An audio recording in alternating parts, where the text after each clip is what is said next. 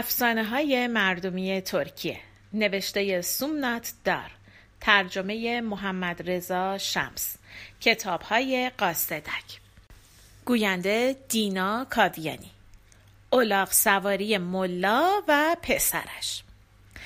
یه روز ملا همراه پسر و اولاغش را افتادن برن به شهر همسایه.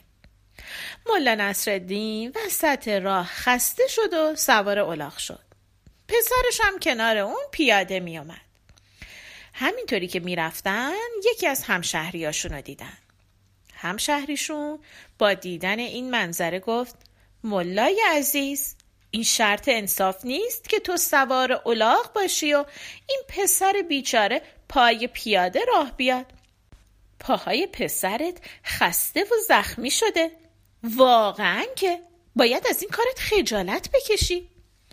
ملا نصرالدین از اینکه باعث خستگی و رنجوری پسرش شده بود احساس شرمساری کرد. برای همین از الاغ پیاده شد و پسرش رو سوار الاغ کرد.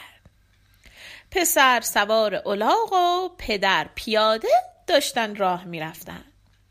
رفتن و رفتن و رفتن تا رسیدن به یه نفر دیگه. اون یه نفر نگاهی به اون ستا کرد و گفت پسر جون خجالت نمی‌کشی؟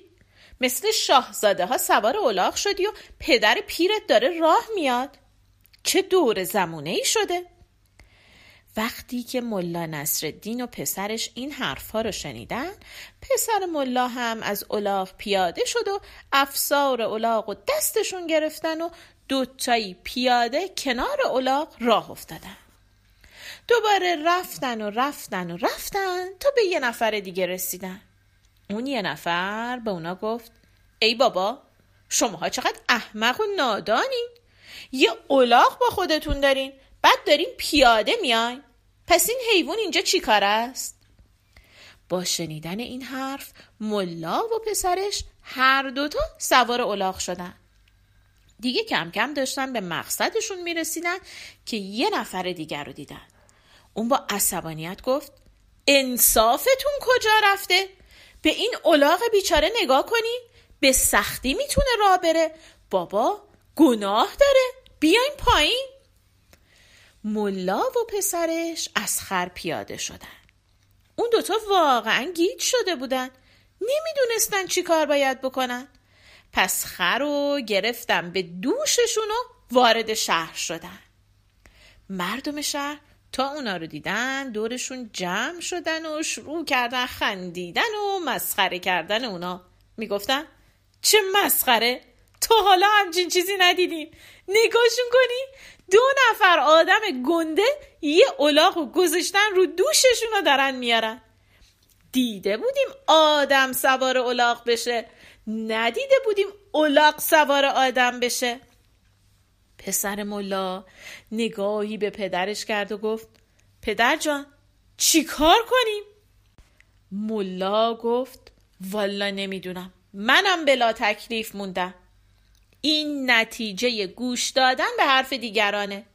اگر بخوایم به حرف دیگران گوش بدیم و به خاطر خوشنودی اونها کار انجام بدیم همین بلا سرمون میاد. باید وقتی حرفی رو میشنویم بهش فکر کنیم. خلاصه ملا و پسرش الاغ و گذاشتن پایین رفتن دنبال کارشون هر موقع هم هر کدوم خسته تر بودن سوار الاغ شدن اینم ماجرای ملا و پسرش و الاغش خب شماها اگر یه نفر یه حرفی بهتون بزنه چی کار می‌کنین؟ در جا حرفش رو قبول می‌کنین یا بهش فکر می‌کنین؟